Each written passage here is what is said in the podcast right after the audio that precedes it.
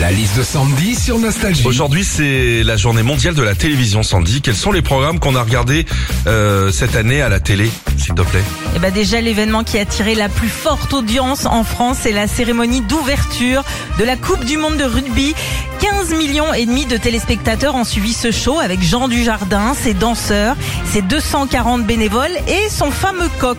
Rappelez-vous, oui, un coq qui était bien bien excité ce soir-là.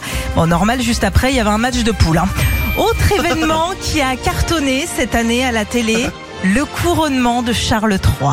En mai dernier, près de 9 millions de Français ont suivi son sacre et les offrandes qu'il a reçues.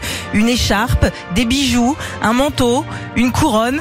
En fait, mis à part les un an d'abonnement à Télépoche, il a reçu les mêmes cadeaux que Miss France. hein. Et puis, et puis, dernier programme qui a cartonné cette année en France à la télé, c'est le Tour de France, évidemment. 42 millions et demi de personnes ont regardé au moins une minute de la grande boucle cet été. Alors le Tour de France, euh, c'est une compète, des coureurs, des étapes, mais aussi de jolis villages comme celui de mon cul. Allez, Queen Simone qui rentre dans mon cul. Et Guichke qui, qui est pas prêt d'y rentrer, lui. Il est toujours à l'arrière. Eh ouais, c'était loin d'être serré. Hein. La liste de Sandy sur Nostalgie. oh, J'ai rien compris à la vanne, mais ça a l'air très drôle. Retrouvez Philippe et Sandy, 6h-9h sur Nostalgie.